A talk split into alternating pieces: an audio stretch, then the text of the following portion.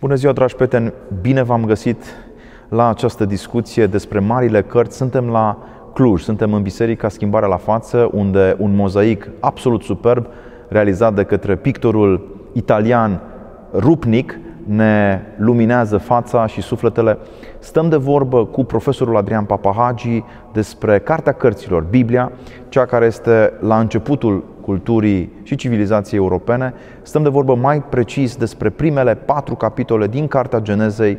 Vom discuta uh, în această emisiune pe care vreau să o continuăm și în episoadele următoare pe tematica marilor cărți. Stăm de vorbă despre crearea lumii și mai ales despre crearea omului, despre drama căderii și despre prima crimă, uh, cea care îl face pe Cain să fie și primul vinovat.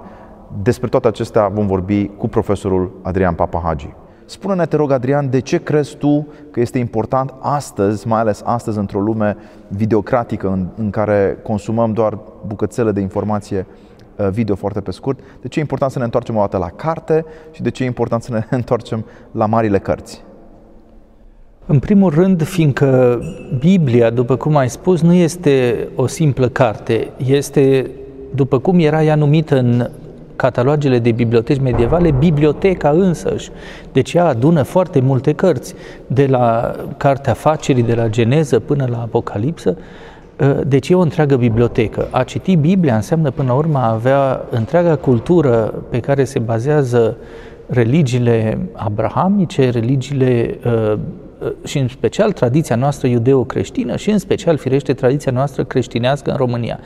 Fiindcă a nu înțelege Biblia înseamnă a nu înțelege tot ce urmează după ea în cultura europeană. Înseamnă a nu-l înțelege pe Dante, înseamnă a nu înțelege uh, Faustul lui Goethe, înseamnă a nu-l înțelege nici pe Lucian Blaga sau pe Tudor Arghezi atunci când scriu psalmi sau uh, poeme ale luminii, uh, înseamnă până la urmă a nu înțelege ce suntem noi astăzi. La fel se poate spune pentru toate marile cărți. Există un studiu, un articol splendid al lui Leo Strauss, profesor de filozofie politică la Universitatea din Chicago acum o jumătate de secol, uh, care se numește Ce este cultura liberală? Eu îl citesc în fiecare început de an programatic studenților mei din anul întâi. Și acolo el spune că marile cărți sunt cărți care ne îndeamnă, ne, ne ajută să ascultăm discursul, dezbaterea marilor minți. Fiindcă noi cu toți avem nevoie de maestri, dar timpul e scurt, viața e scurtă. Nu avem timp de maestri mediocri. E esențial să mergem la mari maestri. E întâmplător, mari maestri nu sunt cu toți în viață. Mulți dintre ei au trăit în secolul al IV-lea, al IX-lea, al XVI-lea, al XIX-lea. Majoritatea marilor minți ale umanității sunt astăzi moarte, dar ele ne-au lăsat cărți. Citindu-i, noi ne punem direct în legătură cu mari maestri și citindu-i practic, avem o imensă îndrăzneală, fiindcă noi discutăm direct cu cele mai mari minți ale umanității. Ajungând acolo, totodată ne și smerim, fiindcă vedem la ce înălțim poate să ajungă uh, nu doar gândul, ci și expresia, intuiția, empatia, psihologia, teologia și așa mai departe. Și atunci spune uh, Leo Strauss, acest contact cu marile minți este în același timp un exercițiu de îndrăzneală și de modestie, de smerenie și de îndrăzneală. Doi la mână, noi observăm că marile minți nu sunt toate de acord. Nu toți văd lumea în același fel. Nu toți, de pildă, vor fi în acord cu Biblia. Avem mari minți care sunt, de pildă, atei sau oameni care vin din alte tradiții, chiar în interiorul uh, unei culturi, să zicem, creștine. Da? Vin cu, uh, chiar teologii nu sunt întotdeauna de acord asupra unor pasaje biblice. Lucrul acesta ne arată, ne pune, uh, ne obligă să ne ascuțim capacitatea critică, discernământul, facultatea dialogală până la urmă pe care o presupune cultura. Deci iată că este un exercițiu de smerenie, de îndrăzneală, de uh, discernământ. Mai este încă ceva. Lumea de afară ne bombardează cu mediocritatea și cu vulgaritatea ei. Ori spune Leo Strauss, a dialoga cu marile minți, până la urmă ne ferește de vulgaritatea lumii. Nu orice se poate numi cultură. A aruncat de pildă uh, sticle murdare într-o grădină, nu este o formă de cultură. Vom afla asta mai ales astăzi când vom vorbi despre grădina din Paradis. A planta niște copaci, a îngriji zi de zi, ani de zile, până când iese un peisaj, este o grădină. Deci cultura presupune și perseverență, presupune și capacitatea de a discerne între ceea ce este inferior și ceea ce este superior uh, și așa mai departe. Adrian, însă o să fac o precizare, pentru că suntem în biserică și discutăm despre Cartea Cărților, care pentru un om credincios cel puțin este și o carte inspirată. Uh, vom căuta acest ton potrivit, zic eu, undeva la mijlocul distanței între pietate și exigență filologică. E un text pe care îl vom, uh, să spun, decripta uh, împreună, dar este și un cuvânt viu. Și cred că asta e diferența între Biblie, apropo de distinția pe care a făcut-o Leo Strauss între na, cărțile culturii clasice și poate cartea aceasta cărților. Acest cuvânt viu are și uh, efect asupra sufletului nostru. Și o să, te, o să te rog dacă vrei să începem pur și simplu direct, pentru că le spunem celor care ne urmăresc această uh, întâlnire face parte dintr-o serie de discuții despre marile cărți. Am hotărât să începem cu Biblia, care, într-o traducere recentă, modernă, modernă să spunem, uh, sună astfel și am să citesc din uh, traducerea în limba română apărută la Polirom, direct din textul grecesc făcută, Septuaginta, primul verset. Într-un început, Dumnezeu a făcut cerul și pământul, iar apoi, al doilea verset, pământul era nevăzut și neorânduit, întuneric deasupra genunii și Duhul lui Dumnezeu se purta peste apă. Al treilea verset, și Dumnezeu a zis să fie lumină și a fost lumină. Adrian Papahagi, aș vrea să discutăm primele trei versete ale Bibliei uh, în ordine și dacă vrei să începi, ce te-a frapat în acest început de text? Permite, Mihai, fiindcă tu ești teolog și eu sunt filolog, să intru în haina pe care o îmbrac până la urmă, fără să fiu în situație de, a, de impostură și să fiu filolog de început. Ai citit începutul Bibliei în versiunea Septuaginta, în versiunea tradusă în limba greacă Uh, din ebraică. Eu am adus cu mine Biblia după tradusă în română, după ebraică, deci vezi, deja avem un text tradus în ambele cazuri. Uh, nu pot să-l controlez direct în ebraică și hai să vedem cum sună el după traducerea din ebraică. La început, când a creat Dumnezeu cerurile și pământul, și pământul era deșert și pustietate. Iată, avem o primă, un prim, o primă diferență. Era deșert și pustietate traduc, Septuaginta spune, era nevăzut și neorânduit, așa Așa Sau e. cea de genul ăsta. Tohu wabohu spun. Tohu wabohu, care înseamnă exact deșert și pustietate, în timp ce Septuaginta spune aoratos, kai akataschewatos. Acum, aoratos înseamnă nevăzut un termen care s-ar putea să fie de influență neoplatoniciană și neorânduit, adică era neorânduire. Neîngrijit. Neîngrijit. Catascheoază înseamnă a pregăti, pur și simplu, nepregătit, neorânduită. E nevoie de Dumnezeu ca lucrurile să fie puse în ordine. Dar e foarte interesant. Și uh, întuneric era peste fața adâncului. Adâncul se zice cu un cuvânt pe care îl avem și noi în română astăzi, abis. Abusos este în greacă. Am căutat în dicționarul Baice etimologia cuvântului abusos. Vine de abusos care este fund de mare. Deci avem trei privative în Septuaginta akatascheoastos, aoratos, aoratos și abusos. Era ne, de fiecare dată era nevăzută, neorânduită și necuprinsă, fără fund. Deci iată că ceea, așa cum era lumea înainte ca Dumnezeu să înceapă să o plăzmuiască, să-i dea formă, ea era lipsită de ceva. Ceea ce o caracterizează în interpretarea Septuagintei, care nu se regăsește și în textul masoretic, este lipsa de o rânduială. Deci Dumnezeu creează lumea din nimic și îi dă un sens, îi dă o rânduială. Uh, și dispar aceste privative uh, vezi, față de Dumnezeu, avem neființa, neorânduirea. În afară de Dumnezeu nu există ființă, nu există ordine, nu există sens, există doar negarea lor.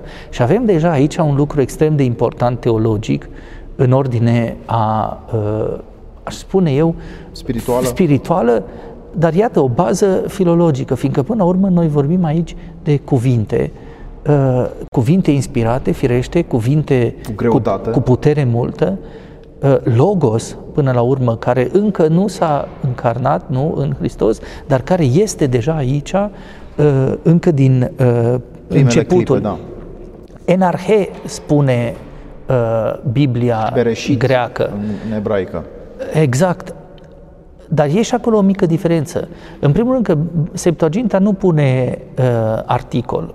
Zice la început, arhe este principium în latină, de unde vine și principe. Arhe, să nu uităm, în Grecia erau arhonții. Deci acest început este, care este principiu, este în același timp și autoritate, fiindcă și de altfel și apare în, chiar în următoarele uh, capitole ale Genezei, apare din nou cuvântul arhe cu sensul de putere. Uh, deci Dumnezeu instituie nu doar începutul timpului, ci și al autorității sale. Și iată cât de fabulos se întâlnesc în acest cuvânt arhe și forța și uh, începutul. Avem un început temporal e clar, e începutul creației, Dumnezeu fiind fără acest atribut al temporalității, fiind veșnic. Da. Deci o tensiune între veșnicia lui Dumnezeu și temporalitatea ordinii create. Suntem încă înainte de a apărea istoria, așa cum o cunoaștem, deci de a apărea umanitatea. Dar aș vrea să observăm, uh, dragă Adrian, că în versetul 3 Dumnezeu a zis, Ipen, cred că da. Uh, aș putea uh, folosi, mă rog, da, Ipen, aș folosi formula bizantină de lectură, să fie lumină, fiat lux. Exact. Ceea ce aș vrea să, să observ în prelungirea comentariului tău este că Dumnezeu face lucrurile prin cuvânt. Dacă acest cuvânt este înțeles în termeni ipostatici, adică dacă cuvântul este, este chiar logosul Tatălui, asta uh, rămâne ca fiecare să decidă. Pentru noi creștinii, în tradiția mai ales răsăriteană, Hristos este cuvântul care e prezent în facerea lumii chiar și sub raport iconografic îl găsim în uh, primul mileniu, reprezentat pe Hristos pretutindeni. Dar lucrul esențial pe care vreau să-l marchez și apoi ascult comentariul tău foarte interesat, nimic nu se naște fără cuvânt sau cuvintele sau cuvântul e la începutul lucrurilor fundamentale. Mai mult, cuvântul generează realitate. Așa cum nu există un mariaj fără cuvânt, așa cum nu există preoție fără cuvântul rostit de episcop sau de uh, ceilalți preoți, așa cum nu există euharistie fără cuvântul care preface darurile, nu există nici realitatea materială a luminii, care e o realitate subtilă, fără cuvântul lui Dumnezeu. Logosul este peste tot. Este extraordinar de important ceea ce spui, fiindcă multă lume zice, a, vrem fapte, nu vorbe. Să nu uităm că Dumnezeu creează prin cuvânt, dar nu totul. Vezi, prima enarhe epoiesen hoteos tonuranon kaitengen. La început a făcut. Cuvântul poio, poieo, este cuvântul a face, pur și simplu, a face la nivel zero. În, grea, în ebraică este folosit un cuvânt bara, care este rezervat doar lui Dumnezeu. Este un verb al facerii care nu este niciodată utilizat în context omenesc. Septuaginta nu face această diferență. Deci are poieo, a creat. Ce a creat la început? Cerul și pământul. Lumina însă, care este mai spirituală, care este mai diafană, nu a făcut-o printr-un gest, ci a făcut-o doar prin cuvânt. Fiindcă vom vedea de pildă că pe om îl face și acolo se folosește un al doilea, al treilea verb, fiindcă se mai folosește în Septuaginta verbul ctizo, care e actitori, nu? A, a rândui, a zidi, Uh, pământ și așa mai departe, iar pentru om, Septuaginta folosește verbul plaso, a plăsmui, că avem și noi plasmă, plasticos, plastic, da? Da, un cuvânt foarte frumos. Pentru, care ne duce cu a modela. mintea a modela. Uh, Dumnezeu îl modelează pe om și doar pentru om se folosește în Septuaginta verbul plaso, a plăsmui. De ce? Fiindcă el îi dă formă. Ce formă? Asemănătoare cu forma divină, după chipul și asemănarea sa. Pământul îl așează, îl instituie, condere ar spune latinii, da? Este o înființare a pământului, o plăsmuire, o modelare a omului și o facere pur și simplu a cerului și al pământului. Lumina singură este născută exclusiv prin cuvânt, prin logos. De, a, de aia noi spunem despre oamenii citiți că sunt și oameni luminați sau ar trebui să fie luminați. Cuvântul duce și lumină în gând. Am putea spune că, că asta e o formulă oarecum omenească de interpretare, dar totuși are, are sens. Da, da, uite-te la geniul limbii române. Lume și lumină în limba română sunt același cuvânt etimologic, lumen. Deci noi spunem lumii, lumină. Lumina lumii e până la urmă o figură etimologică aproape tautologică, e o repetiție. Fabulos, nu? Cum lumină, limba lină, română... lin, lumin, răsar din codri alb de crin, spunea Ioan Alexandru, nu? Bun, ă, dar să revenim. Și și la rost și la rostire, apropo de geniul limbii române. Limba română are un geniu al ei. Logosul este rost, nu este doar cuvânt, este sens. Rostirea dă și sens. Iar rostul vine de la rostru în latină, care este un chip, de obicei, care se punea pe nave chipul acela care se pune la, în fața navei, nu de obicei feminin sau așa mai departe. Deci rostul până la urmă este la rândul lui persoană, figură, dar să nu intrăm în, să nu divagăm. Spre noi ca. Să nu divagăm spre noi ca. E interesant, la început Dumnezeu a creat cerul și pământul. Aș mai spune un lucru foarte important, Mihai.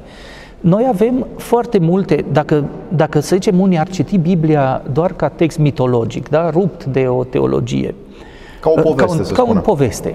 Biblia ca poveste. Dacă ar fi citită așa, noi avem aici un act cosmocrator, cum se spune în teoria în, uh, cosmogonic, cos, cosmogonic uh, un act de început de creație a lumii. Acum, în cosmogoniile uh, din Mesopotamia, Mesopotamia de pildă, avem foarte adesea o cosmogonie violentă și și în cea greacă, elenistică, nu? Să ne aducem aminte de pildă de cosmogonia babiloniană lui Marduk și Tiamat, Tiamat este echivalentul Talasa al mării grecești, e tot marea. Marea ca element feminin al genezei, da? ca element al nașterii, din care s-a născut viața până la urmă. Iar Marduk își omoară această mamă pe Tiamat pentru a crea lumea. Deci, la începutul cosmogoniei babiloniene este un act violent. Să nu uităm cosmogonia grecească pe care o găsim de pildă în teogonia lui Hesiod. Cosmogonia grecească funcționează așa la început, era haosul, și oarecum într-un fel așa este Tema și aici. și aici prezentă. Din haos se naște noaptea și într-adevăr avem întuneric înainte să se nască lumina, nu? Înainte ca Dumnezeu să spună din noapte se nasc moirele, cherele, zeițele destinului și vezi că zei într-un fel sunt subordonați destinului, ceea ce nu e cazul firește în creștinism, dar e cazul în, uh, în mitologia elenistică. Iar apoi se naște Gea, pământul, Uranos, cerul, uh, care și el e un, uh, un negativ, un privativ, un U. Și după aia urmează actul castrator și devorator al lui Cronos, da? Uh, care Cronos timpul? Își de, timpul care își devorează proprii fi. Deci după aia apare în lume, în acest cosmos născut din uh, pământ și cer, apare timpul, Cronos, care își devorează proprii fii, iar Zeus, zeul suprem, până la urmă trebuie să-și ucidă tatăl. Deci la începutul cosmogoniei grecești stă un paricid. La începutul teo- cosmogoniei uh, Iudaice? mesopotamiene, să zicem, stă un matricid. La începutul teologiei și cosmogoniei iudaice stă o uh, în un început fără jertfă, fără sânge. Și într-un fel prin asta, jertfa aceasta fără sânge, creația fără crimă, desparte în mod absolut fabulos tradiția iudaică și ulterior creștină de cea din zona uh, apropiată în Asia Minor și în bazinul mediteranean.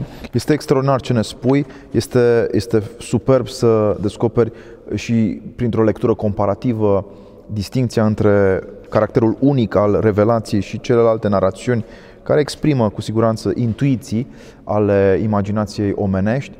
E limpede că avem aici o ritmicitate, Adrian Papagi. Suntem la, în prima zi, suntem la începutul începutului, ca să spun așa. Lumina se desparte de întuneric. Apare tema separației, poate vrei să ne spui câteva lucruri, și apoi urmează celelalte zile. Deci prima zi se termină prin separația uh, între lumină și întuneric. Urmează cea de-a doua zi în care avem despărțirea uh, apelor și mai ales uh, afirmarea acestui fi, acestei tării, care este de fapt locul unde stelele se fixează și uh, zilele continuă. Dar aș, aș sta puțin pe tema aceasta a separației. De ce simți tu că este important să identificăm gestul ăsta de separare în uh, actul creației?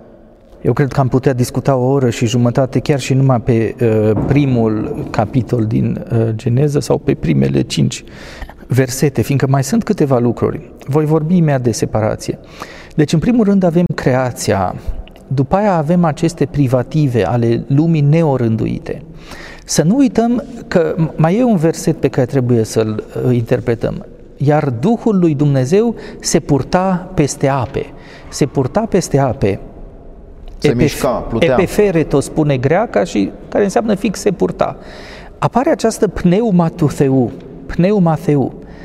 Vezi, e foarte simplu privind, interpretând în lumina creștină și Sfinții Părinți au făcut-o de altfel, să vezi aici deja Sfânta Trăime, fiindcă l-ai pe Dumnezeu Tatăl, Hotheos, numit Elohim în ebraică, care este un plural, Elohim înseamnă Dumnezeii, deci deja deci, pluralitatea lui Dumnezeu. Verbul este Uh, acordat la singular, dar Elohim este un plural, ca și serafim și heruvim și așa mai departe. Deci, avem deja Dumnezeu în pluralitatea celor trei ipostasuri ale lui, avem logosul care a fost foarte rapid interpretat, a, asociat cu Hristos și aici... Enarhe, enologos? Exact, avem, deci avem paralela paralel, cu Ioan exact. 1, la început a fost cuvântul, spune Ioan 1, în simetrie perfectă cu începutul Genezei. Deci cuvântul a fost prezent Și cuvântul era la Dumnezeu creației. și Dumnezeu era cuvântul. Aici apare trăimea cea nedespărțită, Dumnezeu trius et unus, nu? Deci trinus et unus, deci este această trăime și firește misterul Trinității. Dar cuvântul pe care Dumnezeu l-a spus ca să se creeze lumina, și nu uita, Hristos spune, eu sunt lumina lumii. Cuvântul prin care Dumnezeu a creat lumina poate să fie Hristos însuși. Și în iconografia medievală, o să o adăugăm la montaj poate, ă, în iconografia medievală occidentală, dar s-ar putea și ă, bizantină, bizantină apare Hristos cu un compas creând lumea în foarte multe manuscrise de 12, 13, 14. Dar chiar și în mozaicele, ale dacă vrei, ale Siciliei găsești Genezei, asta. Hristos este cel care creează.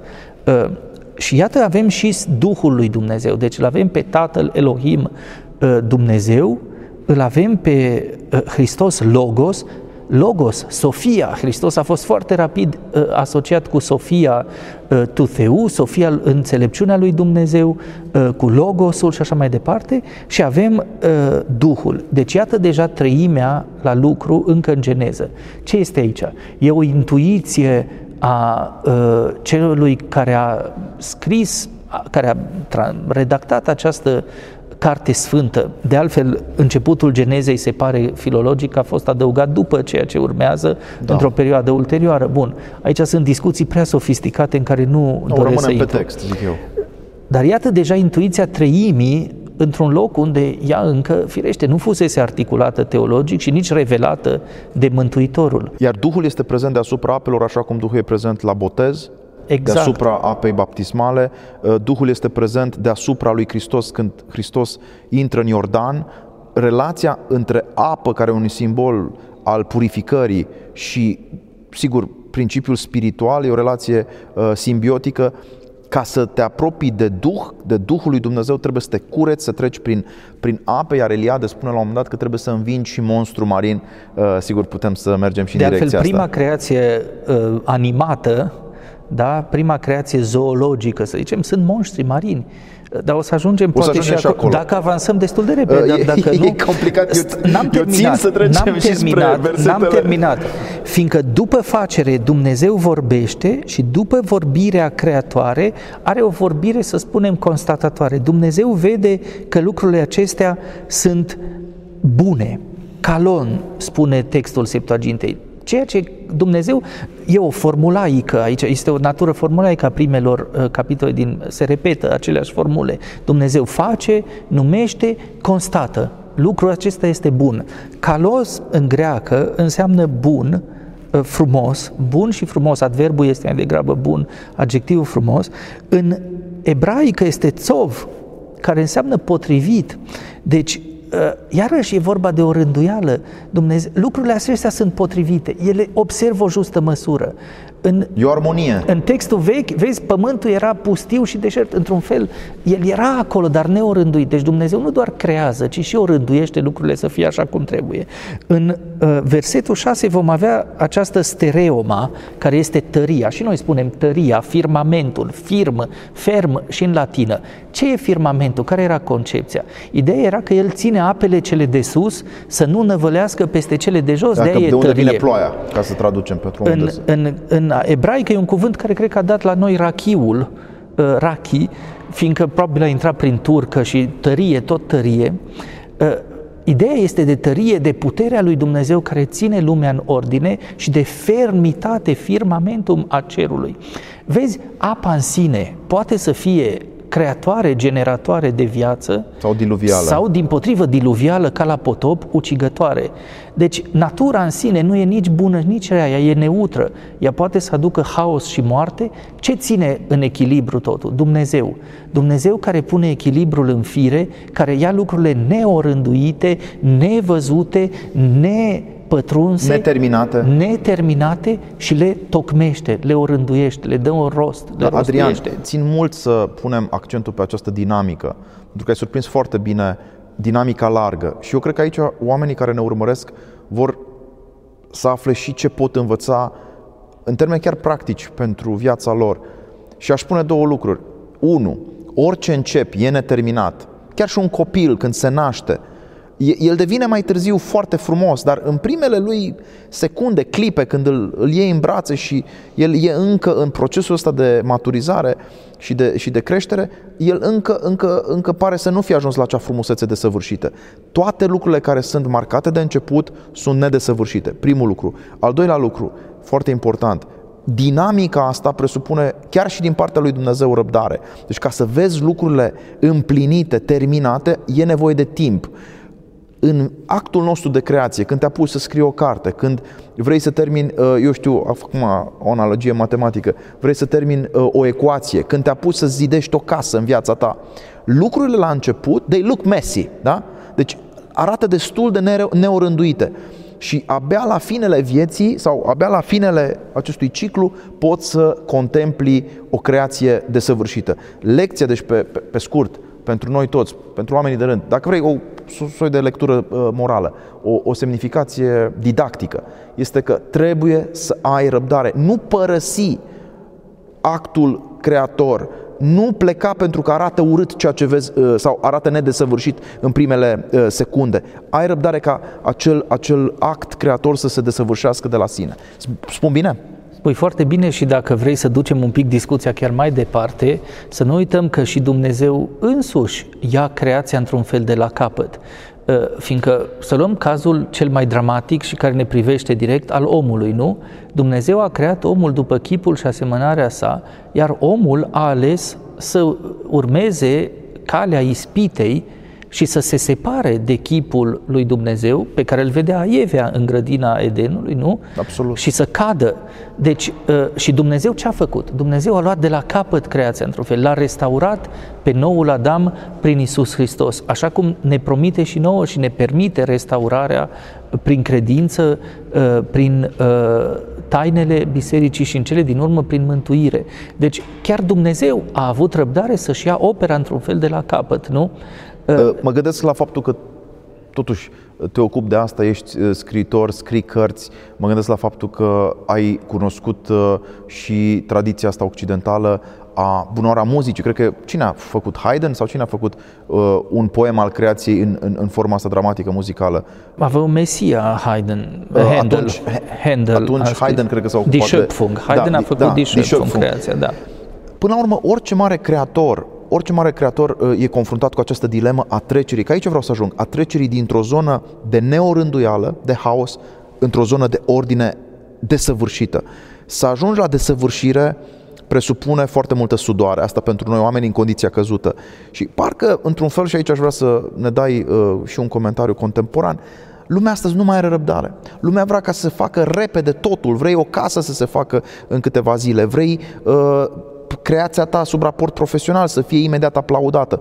Ori sudoarea, munca, răbdarea sunt parte, part and parcel. Sunt parte integrantă din, din procesul de săvârșirii, lăuntrice și nu numai, chiar și exterioare. Ne spui câte ceva despre această tensiune între uh, viteză pe de o parte și răbdare pe de altă parte, între superficialitate și adâncime? Sigur, bun, aici ne îndepărtăm un pic de la geneză, dar putem să ajungem la concluzia că și lui Dumnezeu i-au trebuit mai multe zile ale creației care puteau să fie, nu știm cât dura o zi a creației pentru a face lumea, nici chiar Dumnezeu nu a făcut totul într-o singură zi, iar pe om l-a lăsat la urmă.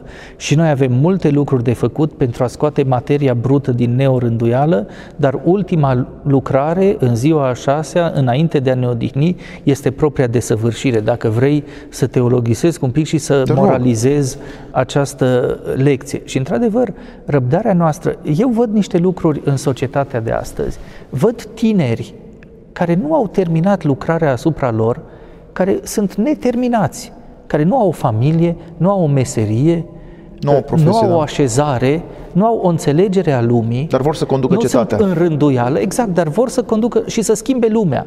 Și mie îmi vine să spun, dar cu tine ai terminat să te schimbi, pe tine ai terminat să te ameliorezi, ai terminat munca interioară cu tine însuți și ești pregătit să rezolvi lumea. Și aș Po- mai introduce poate o ar trebui categorie. și aici un pic mai multă uh, smerenie când vrei să fii nou în politică, nou în cetate și crezi că această noutate în sine este o calitate. Nu, noutatea este uh, mai degrabă, aș spune, un lucru care te un noviciat te, te, te obligă la smerenie, nu la îndrăzneală. Bun, uh, sunt diverse lucruri aici despre care putem vorbi. Nu, dar mi se pare important, știi de ce? Pentru că sunt două paradigme și nu vreau să-i uh, scandalizăm pe prietenii noștri din contextul protestant, dar e un proces evolutiv. Creația e un proces evolutiv. Nu e unul revoluționar, nu e prin salturi dramatice. Este pas cu pas, ca să cităm din clasici. Dumnezeu, pas cu pas, își duce lucrarea la bun sfârșit, sfârșitul știind că noi, pentru noi este grădina. Deci Dumnezeu desăvârșește toate lucrurile în grădină. Mergem mai departe. Ma- Aș mai spune ceva. Uh, După primele momente ale creației, atunci când Dumnezeu o binecuvântează și îi poruncește să se multiplice, să se să sporească de la sine, creația devine colucrătoare cu Dumnezeu. Ea continuă creația lui Dumnezeu. Lucrul ăsta este extrem de important și omul este partener al creației divine cum prin cădere poate să fie partener al distrugerii și al readucerii haosului în creația divină, da? Fiindcă asta înseamnă până la urmă răul, e fix reapariția celor privative din primele capitole, din primele versete, adică al reapariția neorânduirii, haosului uh, și E și un așa mai complex departe. demiurgic inversat, putem E un spune. complex de miungi inversat. Deci, uh, creația însăși continuă creația lui Dumnezeu. Ea continuă în, în fiecare zi. Și Dumnezeu prin se fiecare bucură. mugure. Prin, da, fiindcă le-a binecuvântat. Prin fiecare nou animal care se naște, prin fiecare albină, uh, prin fiecare uh, nou... Dar și prin fiecare carte, Adrian, asta vreau să, să, Da. să insist, că tu atunci când scrii o carte, un muzician atunci când face uh, o compoziție muzicală, când un inginer ridică o casă, el prelungește ceva din actul creator inițial. Absolut. Și, și pune o limită haosului, adică neorânduirii, fiindcă asta este, c- gândirea poate să fie neorânduită. În mintea multor oameni e haos, ei nu înțeleg nimic din lumea asta. Și atunci, tu când îți pui ordine în gânduri, tu faci un act pe care l-a făcut Dumnezeu, adică ceea ce era acataschioatus, ne, nepregătit, neorânduit, tu îl pui în ordine. Ceea ce e fără fund, așa un haos abisal, Amorf. tu îl aduci la lumină, tu pui lumină în beznă. Deci cărțile sunt firește un act creator. Asta nu înseamnă că ele nu pot să fie uh, faustice de, și, și smințitoare. demo- demonice. Demonice, dar la fel prin creație, omul în continuare cultivă această grădină a creației. Unii cred că omul care a fost pus ca stăpân al creației are și dreptul de a fi un fel de călău și de distrugător al creației, al naturii, are dreptul să taie toți copacii, să defrișeze. Nu, omul e chemat într-un fel să continue ceea ce a început Dumnezeu, cultivarea. După aia, Dumnezeu binecuvântează. Am observat ieri, recitind Cartea Facerii. În primele două capitole din Geneză, Dumnezeu binecuvântează. Binecuvântează copacii, plantele, binecuvântează animalele și binecuvântează omul. După episodul ispitei, Dumnezeu blestemă. Îl blestemă prima dată pe șarpe, apoi nu pe om, ci căderea lui în ispită și, Cain. al, și în al treilea rând pe Cain. Da, deci ă, primele două cărți sunt cele ale binecuvântării, următoarele două, trei și patru din Geneză sunt cele ale ă, Blestemului. blestemului Imprecația necesară pentru că e corectivă. fiindcă, de fapt, ă, ce înseamnă blestemul? Blestemul înseamnă separarea de Dumnezeu. Când tu te separi voluntar de Dumnezeu, tu te-ai blestemat singur. Uh, Sunt oameni care au o dificultate în a înțelege, de pildă, dreptatea lui Dumnezeu și spun, ce Dumnezeu e ăla care îi condamnă pe unii oameni să, la, la iad, la... Nu îi condamnă Dumnezeu, se condamnă singuri, fiindcă ei se separă de Dumnezeu. Își sunt sieși pedeapsă. Deci dacă noi vrem să rezolvăm problema asta a uh, teodiceei, a dreptății lui Dumnezeu, uh, care i-a smintit pe mulți. Nu o vedem în mitul faustic. Trebuie să ne gândim la un lucru. Nu Dumnezeu îl separă pe Adam de chipul său, ci Adam se separă de chipul lui Dumnezeu în clipa în care nu respectă porunca. Aș vrea să ajungem și acolo, dar aș vrea să observăm două lucruri. Odată, că Dumnezeu vede și Dumnezeu vorbește. Deci, dacă te uiți la versetul numărul uh, 8 din Cartea Genezei, capitolul 1, și am văzut Dumnezeu că era bine. Înainte însă a zis, sunt două gesturi, sunt două acte. Dumnezeu vorbește, instituie o realitate prin cuvânt și apoi vede că a fost bine. Să vezi ceea ce ai făcut, să te uiți dacă e bine sau rău ceea ce ai făcut. A vedea, să știi, mie mi se pare adesea un, uh, un efort uh, monumental. It takes constant struggle to see what's in front of your nose, spunea cineva sau ceva de genul ăsta. Dacă mă provoc să fiu din nou filolog, am să-ți spun un lucru. În limbile germanice, de fapt în indo-europeană, verbul a vedea, care a dat în greacă oida și în latină video, video și deci a vedea în română, este același care a dat în limbile germanice verbul wissen, wit în engleză, a ști, înțelepciunea și văzul sunt același lucru. Fiindcă a vedea înseamnă a înțelege când se face lumină, se face deslușire, deslușești. Deci, vezi, Dumnezeu văzând, e un act al intelecției. Să nu uităm că și oamenii, Adam și Eva, după ce au mâncat din pomul cunoștinței, au văzut că sunt goi. La ei, cunoașterea și văzul sunt la fel unite. Asta e primul lucru. Al doilea lucru este numirea. Dumnezeu spune Septuaginta, ecalese în hoteos tostereoma uranon. Deci ecalese, caluo, calo, to call în engleză, e același verb în greacă și în engleză. A chema. Anu, a chema, a numi. Nu e verbul a vorbi, a spune, a spus Dumnezeu, da? Ci este verbul a numi. A numi e altceva. E a da un nume, a lega un lucru existent de un concept, de o zonă de logică, din logos. Definită. Definită. Omul... Bine, begrif, iartă-mă că, că te dublez aici, das Begriff, nu? Vine de la greifen, dacă nu mă înșel, da. și capio capere e verbul care stă în spatele lui conceptus. Aprinde lucrurile Sigur. printr-un concept înseamnă să le înțelegi. Sigur că da, dar ceea ce e foarte important aici este că omul este singura ființă care este chemată la demnitatea dumnezeiască și prin faptul că lui îi se dă dreptul să numească. Omul este chemat și pus de Dumnezeu să numească toate animalele și toate lucrurile din creație. Deci, vezi, aici este încă o facultate divină, nu? Nu doar, nu doar omul este făcut după chipul și asemănarea lui Dumnezeu, celelalte animale sunt doar create, pur și simplu. Omul este făcut după chipul și asemănarea, asta este, să zicem, partea fizică, formală, materială, și după aia este și partea spirituală. Omului îi se dă acest logos divin capacitatea de a numi, de a uh, denumi realitatea, deci de a, de a chema. înțelege. Da, deci iată demnitatea omului despre care s-a chinuit să vorbească toată Uh, tradiția umanistă și pe care noi astăzi o pierdem. Fiindcă, vezi, astăzi omul este relativizat. Eu vorbesc adesea despre mizeria umanismului ateu, prelând oarecum o formulă a unui important teolog francez, Henri de Lubac. Umanismul ateu, până la urmă, ce face? Pune omul în rândul naturii, sub natură, în rând cu delfinii, cu animale, cu mamiferele. Uh, vezi toată discuția asta cu drepturile animalelor. Sigur că animalele au demnitatea lor, Dumnezeu le-a dat viață. Uh, dar a pus omul deasupra animalelor. Astăzi vedem un umanism dezumanizant care pune omul în rând cu animalele, lucru pe care, care până la urmă nu face decât să-i știrbească demnitatea divină. E teribil lucrul ăsta uh, și, și să nu E o regresie. Spune, e o regresie, de-aia eu numesc adesea umanismul ateu, nu progresiv, ci regresiv, fiindcă așa și este. E o regresie înspre ceva pre-creștin, chiar pre-iudaic, chiar pre-religios, aș spune, fiindcă în toate religiile omul are demnitatea lui.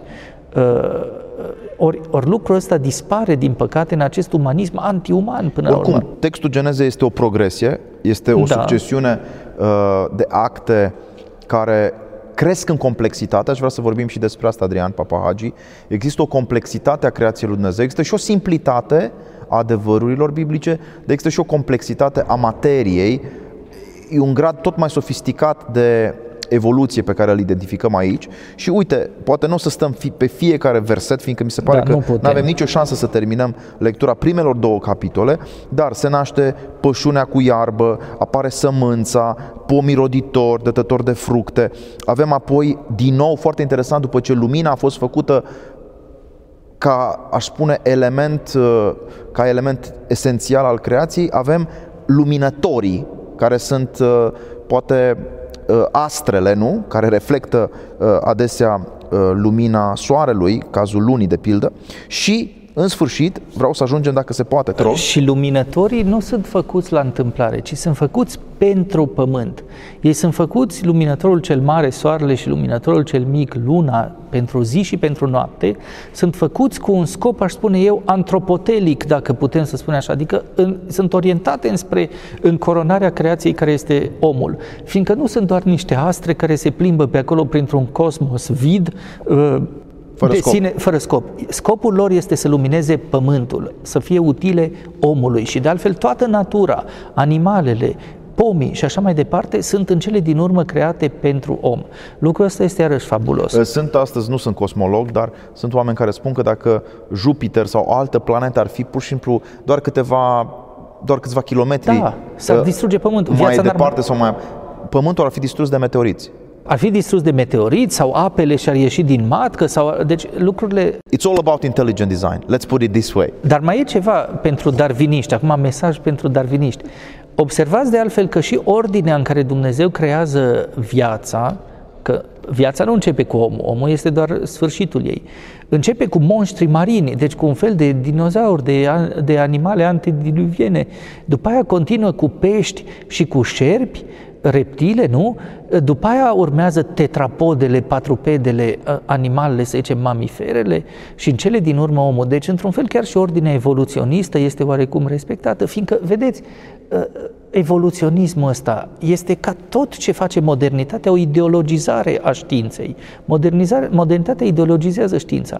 Eu nu văd nicio contradicție a faptului că la început, nu știm cât durează o zi a creației, probabil la început a creat Dumnezeu niște protozoare, le-a lăsat acolo 3 miliarde de ani, după aia au venit dinozauri, încă nu știu cât.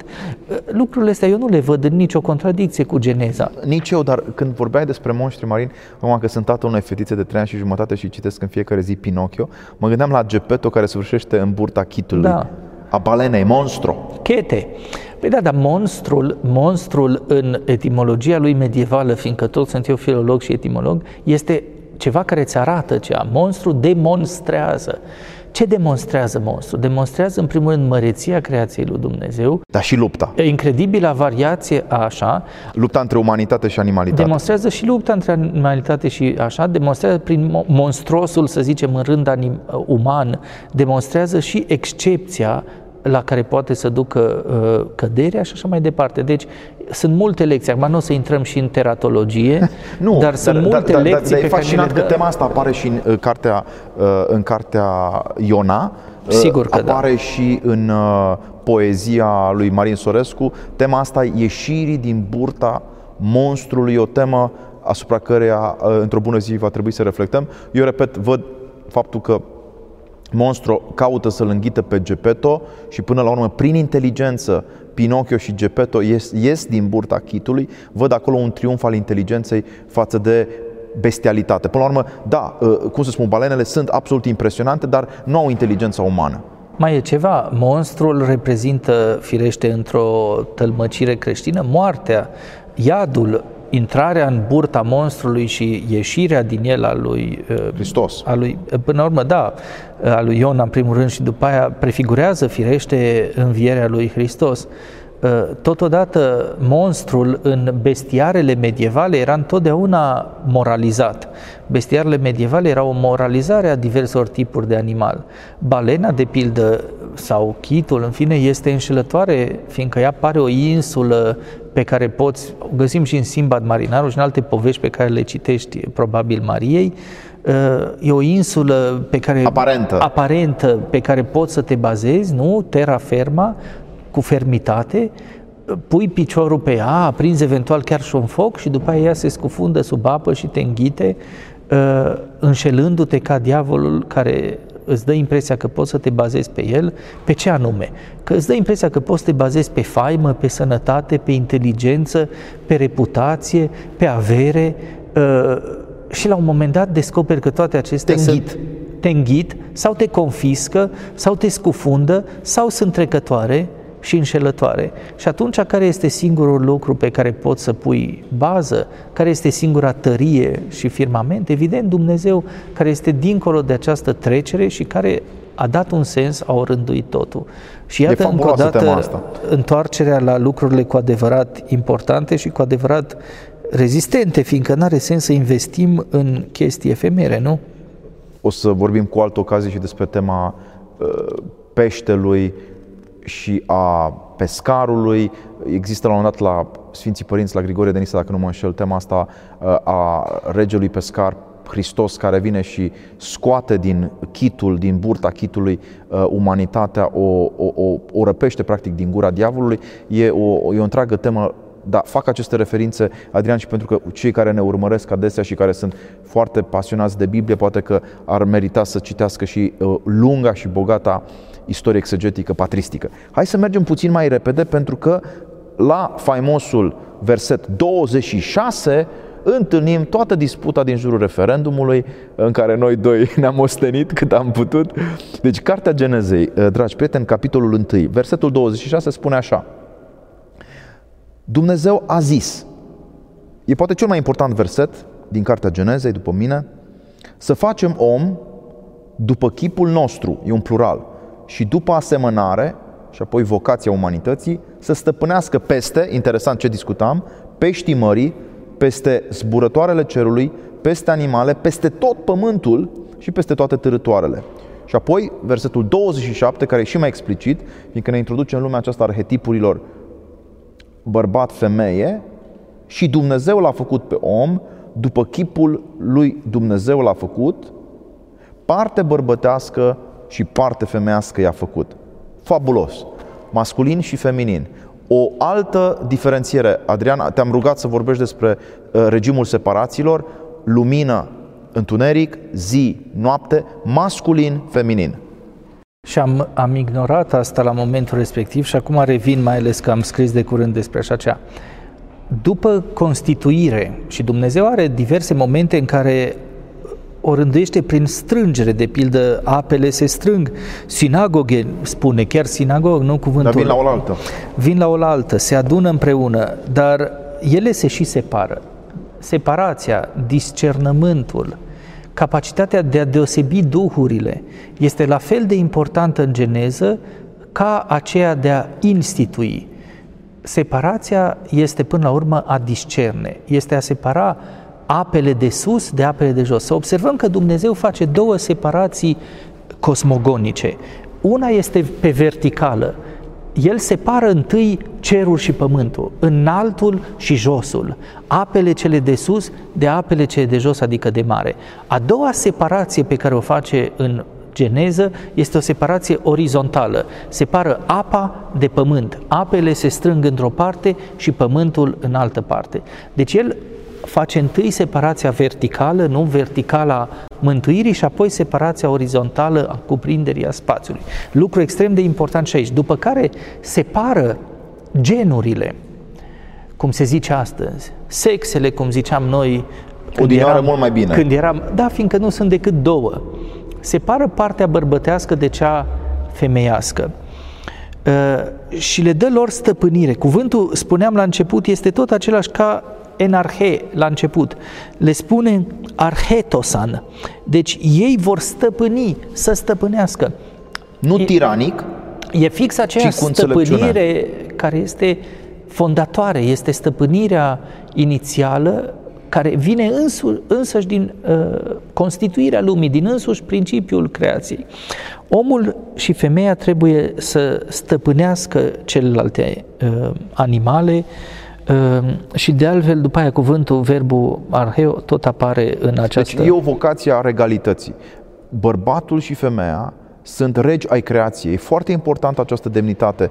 Uh, nu neapărat inteligența, deși inteligența face parte din setul de atribute ale umanității, dar nu doar inteligența îi fac, îi fac pe cei doi să fie stăpâni ai creației. Ei au o frumusețe, aș spune, o mult mai complexă și aș spune chiar desăvârșită. Există ceva în om, și aș vrea să te întreb ce este acest ceva, care îi situează mult net deasupra tuturor celorlalte făpturi.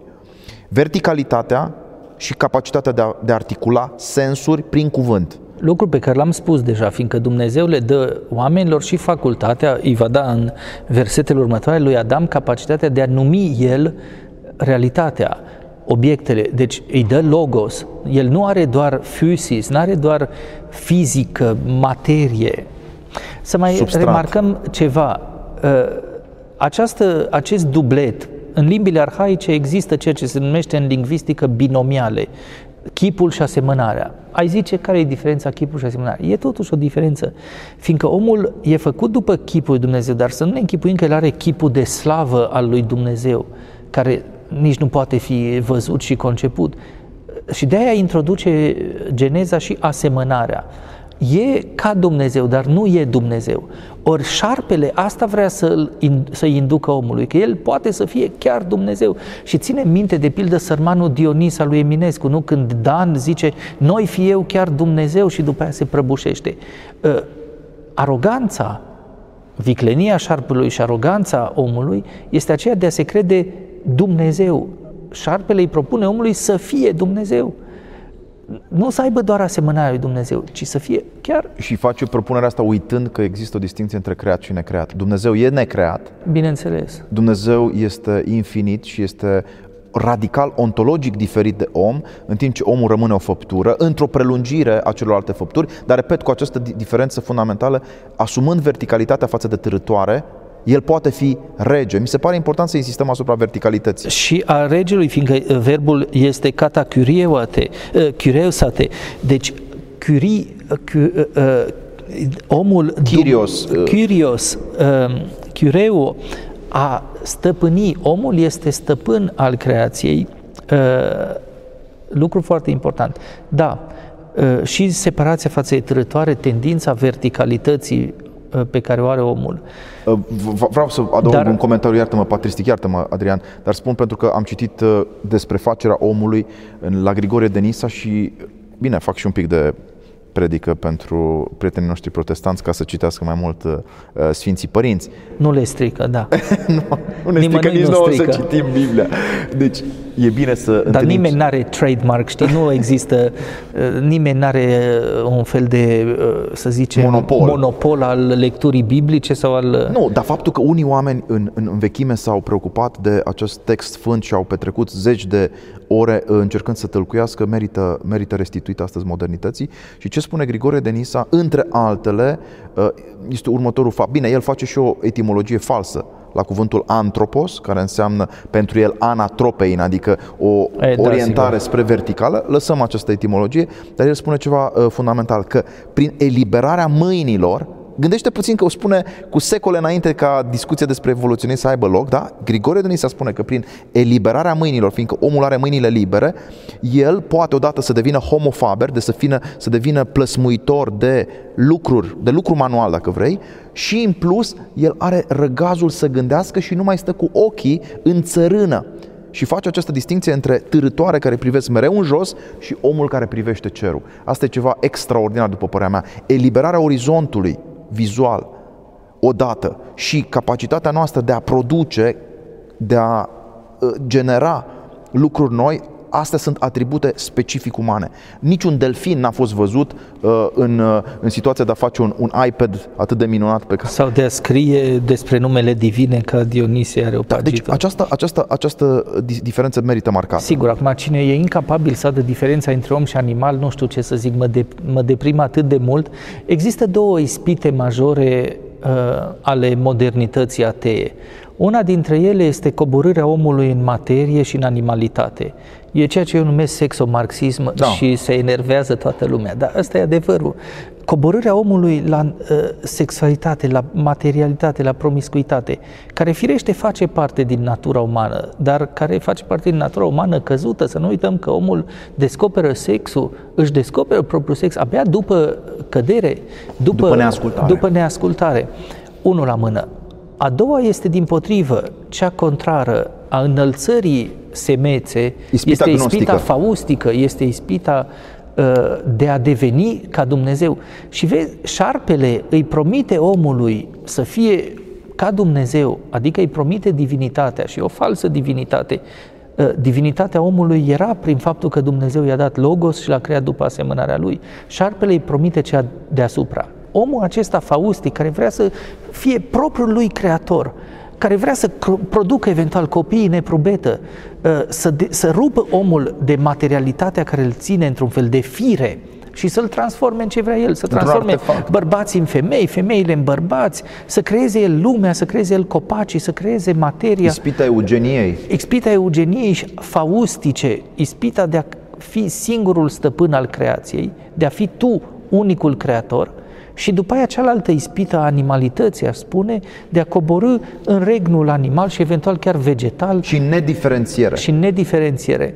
În tohu abohu inițial. Pentru că, dăm voie să spun, această nouă ideologie transgender, care face ravagii în școlile din România, nu numai cele din California se confruntă cu această Sperăm problemă. Că nu. Această ideologie transgender realmente atacă atacă enunțul biblic care diferențiază între masculin și feminin în termeni tari. Deci, masculinul și femininul sunt uh, realități complementare. Aș vrea să stai uh, mai mult pe textul acesta. Să vedem care este taina, până la urmă e o taină aici, acestei separații între bărbați și femeie. Odată, sunt, repet, realități complementare care se găsesc în, în, în întreaga dimensiune cosmică a creației. Deci găsim masculin și feminin chiar și la nivelul plantelor, dacă nu mă înșel, nu mai spun al mamiferelor, odată, punctul 1, punctul 2, sunt într-o complementaritate, aș spune, creatoare. Deci, când ei, ei se întâlnesc, bărbatul și femeia, ei pot să genereze ceva nou, unic, într-un fel în care, uh, uh, uh, în care doi bărbați nu sunt în stare să, să-l genereze. Această distinție mi se pare esențială. Cum vezi tu fertilitatea acestei întâlniri între masculin și feminin? Păi hai să revedem atunci versetul 28, 27 ă, și 28. Și a făcut Dumnezeu pe om, antropos, atenție, fiindcă sunt unii care spun că a, să zicem, creștinismul este patriarhal, de ce omul are o precedență asupra bărbatului, asupra femeii. Antropos este un termen generic, este ființa umană. Și în ebraică e Adam, cred. Este, în, ebrai, în ebraică este Adam, care înseamnă humus, pământ. Homo este etimologic legat cu humus și și Adam înseamnă pământ. Deci e pământ, pur și simplu. Acest uh-huh. pământ plăsmuit de Dumnezeu și în care a insuflat spirit, duh ă, de viață. Ei bine, după aia urmează distinția între cele două sexe și Dumnezeu i-a făcut, spune aici, arsen kai thelu, deci i-a făcut bărbat și femeie și după aia imediat spune kai eulogesen și i-a binecuvântat. I-a binecuvântat, deci Dumnezeu a binecuvântat această separație a sexelor, spunând creșteți și vă înmulțiți. Deci fix... Umpleți pământul, supuneți-l și stăpâniți.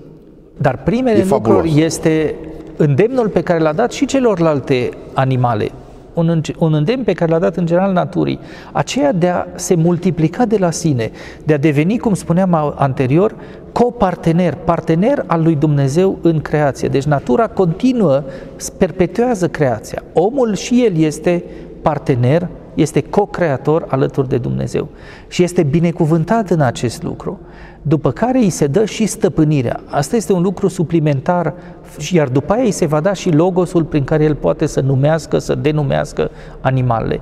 Deci întâi îi se dă viață ca oricărui animal, după aia îi se dă distinția aceasta și capacitatea de a fi el însuși generator de creație, după aia îi se dă stăpânirea ceea ce celelalte animale nu au și în cele din urmă îi se dă și logosul, capacitatea de a crea limbă, de a, a denumi fi animalele. Poetic, Da. poetic. Și iată că avem aici cele trei cuvinte esențiale care exprimă până la urmă logosul, poesisul și uh, zicerea în, uh, în geneză. Da?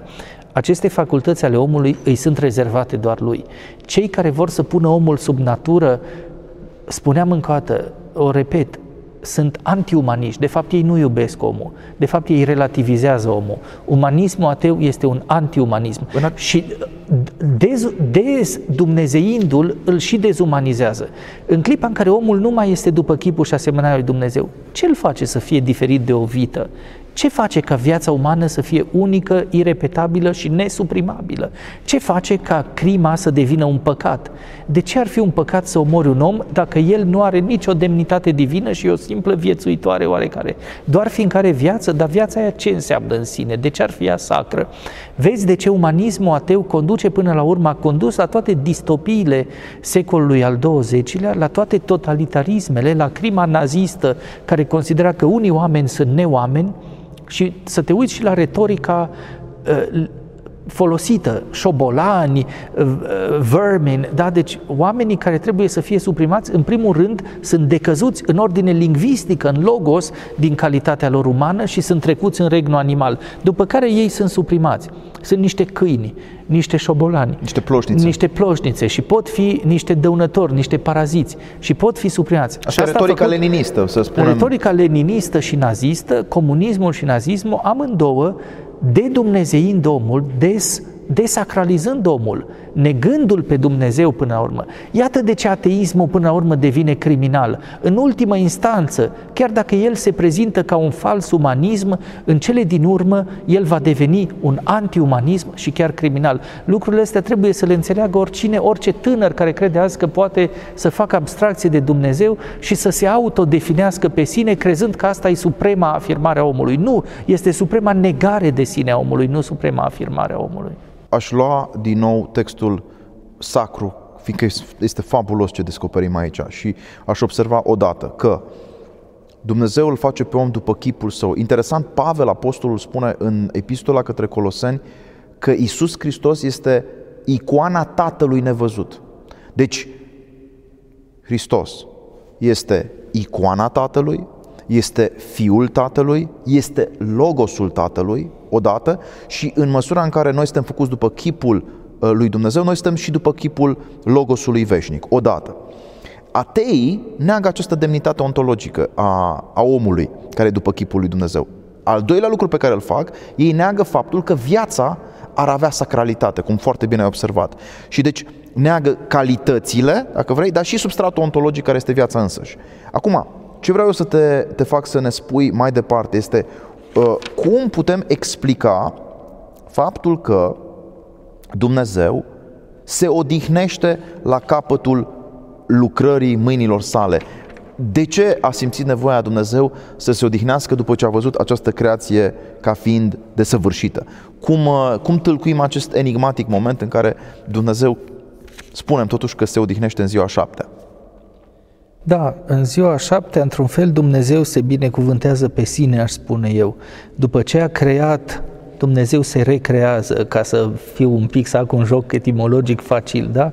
Dumnezeu instituie această, acest moment de sacralitate. El a creat lumea și a creat timpul. Și acum introduce sacralitatea propriei sale consacră o zi, da? O consacră cui? Lui.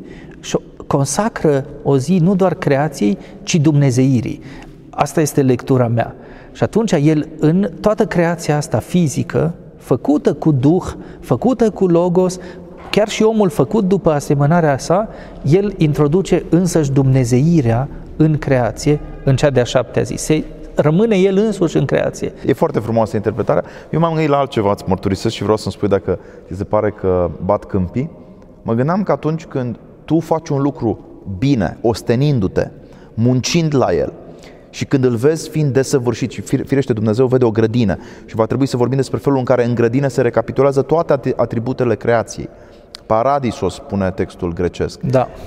Tu te odihnești văzând lucrul frumos pe care l-ai făcut, dacă ai scris o carte cinstită, dacă ai făcut o casă frumoasă, dacă ai uite, construit o biserică cum este aceasta, tu te odihnești. În biserica asta, să spunem, suntem la schimbarea la față din nou, în Cluj, te odihnești văzând-o, simți nevoia să te odihnești pentru că odihna asta este nu uh, leneșă, ci contemplativă.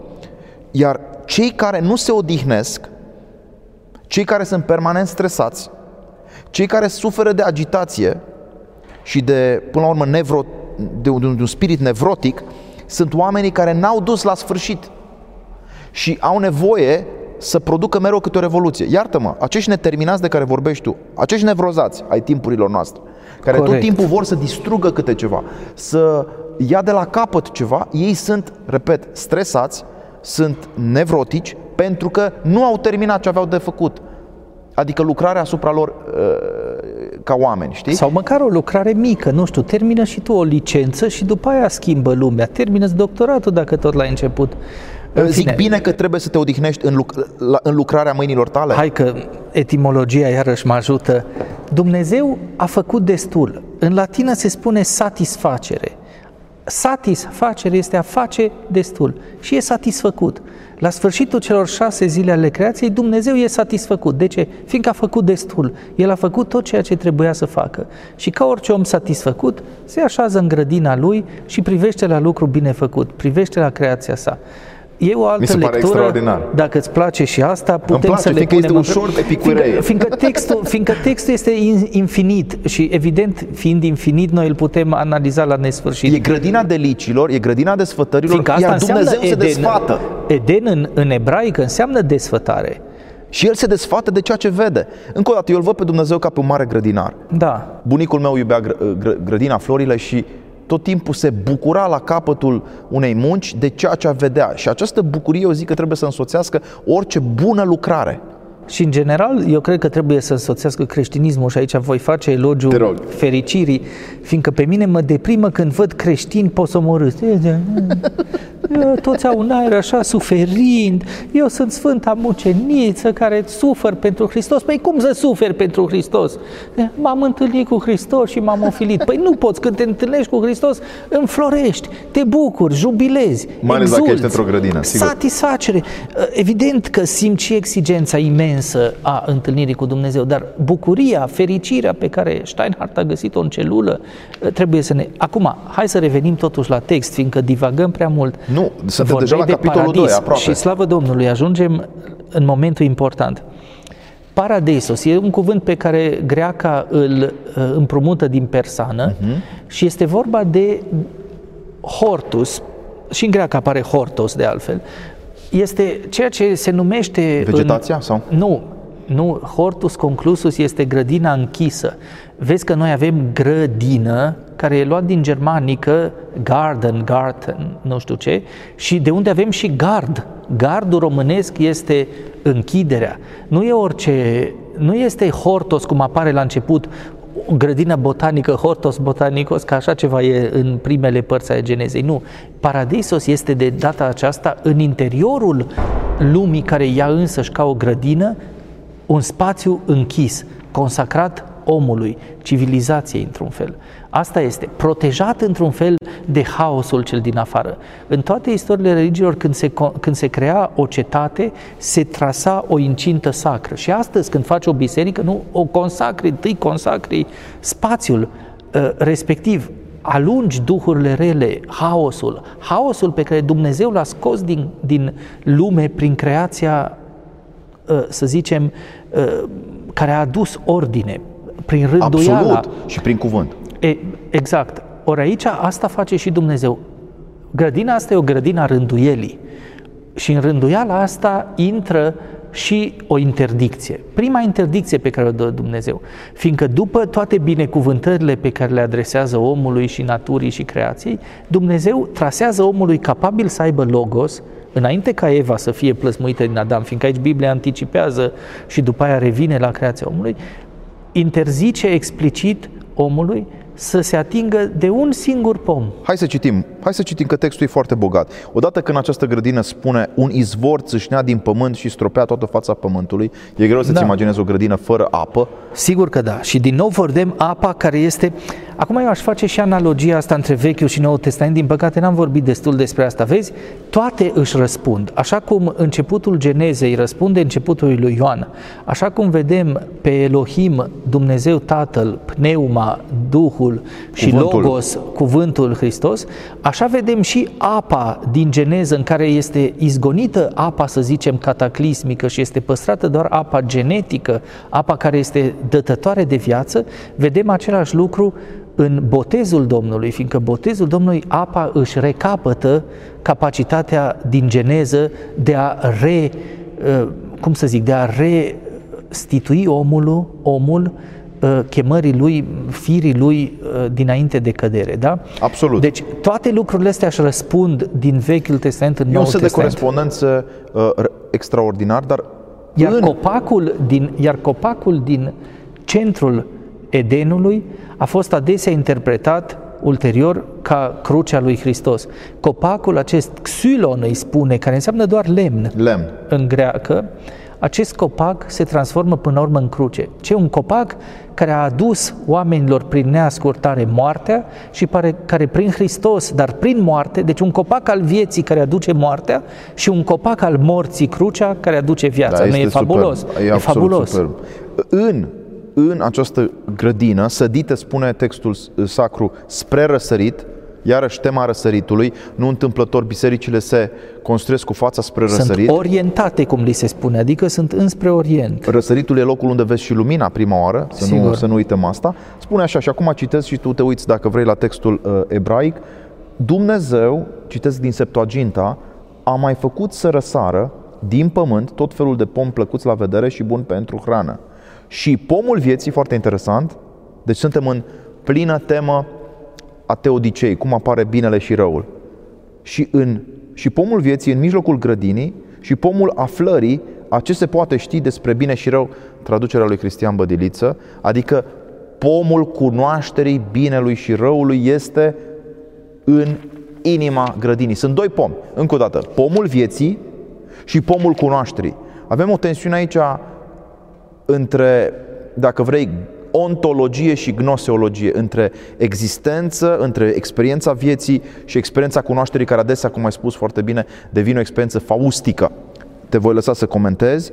După aceea apare uh, indiciul geografic, un fluviu izvorăște din Eden ca să udă grădina, etc., etc. Hai să stăm puțin pe această distinție între pomul vieții și pomul cunoașterii. Acum, ă, după cum probabil știi, Grigorie de Nisa și Maxim Mărturisitorul consideră că cei doi pomi sau ia- coincideau și erau unul singur sau erau foarte apropiați. Da. Ă, E interesant de știut asta. Bun. Ă, Pomul acesta, evident, este un axis mundi pe care îl găsim în orice mitologie și în orice... Îl găsim Yggdrasil la germanici, îl găsim în grădina Hesperidelor, îl găsim și în poveștile noastre cu prâzla cel voinic și merle de aur. E un pom al vieții, al vieții veșnice care stă acolo. Dar lângă el este și un pom interzis, e o interdicție.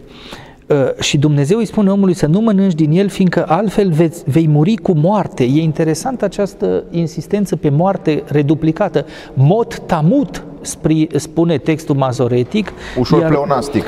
Da, dar pleonasmul ăsta are un sens, e o întărire. Deci omul nu va muri în sens... uh, Accidental. nu, nu va muri doar fizic, el va muri și spiritual. Uh, Va muri de adevăratele. Uh, Mot, tamut. În greacă spune thanato apotana este. Deci veți muri de moarte. De moarte veți muri. De moarte veți muri. Uh, Moartea nu a fost creată de Dumnezeu. Moartea nu își are locul în creație. Moartea este adusă, cum spune Milton, by man's first disobedience, de acea primă Neascultare. neascultare a omului. Fiindcă și asta e o întrebare de teodicee, adică de ce a creat Dumnezeu moartea? Dacă îl iubește atât de mult pe om, dacă e un Dumnezeu al vieții, de ce a adus moartea în lume? Nu Dumnezeu a adus moartea în lume. Moartea este tot negarea vieții. Așa cum la început totul era neorânduirea, nu totul erau acele privative, negative, la fel și moartea este o irupție adusă de Și ne... o latență nu e o necesitate. Deci Exact. Dumnezeu nu zice că trebuie să mori. El spune dacă e un condițional, dacă vei gusta din acel, mo- din acel uh, era să zic măr, dar nu apare nicăieri că ar fi Nu. măr, din acel fruct. Merele nu erau în Mesopotamia așa de prezente, Mă rog. atunci vei muri de moarte. Foarte interesant. După care, vreau să ajungem și la asta, dar hai să ne uităm la pasajul, fiindcă ăsta este al doilea referat biblic al creației omului. Deci primul referat l-am citit, Geneză 1, 27 și acum avem capitolul 2, versetul 18. Crearea Evei. Nu este bine să fie omul singur, să-i facem un ajutor pe potriva lui și Dumnezeu a mai plăsmuit din pământ uh, pe toate celelalte uh, fiare ale pământului. Deci să stăm puțin pe 18. De ce crezi tu că singurătatea este o experiență a nefericirii? Observă că apare din nou pluralul să-i facem. Și în textul ebraic și în textul uh, Septuagintei grec apare pluralul lui Dumnezeu. Și repet, în uh, Elohim este el însuși un plural. Dumnezeu însuși nu este singur. Dumnezeu însuși există E treime. Tatăl, e Cuvântul și e Duhul. Da, este trăimea pe care o mărturisim în fiecare duminică în crez, este trăimea uh, Sfântă. creștină, dar o trăime care este prefigurată aici.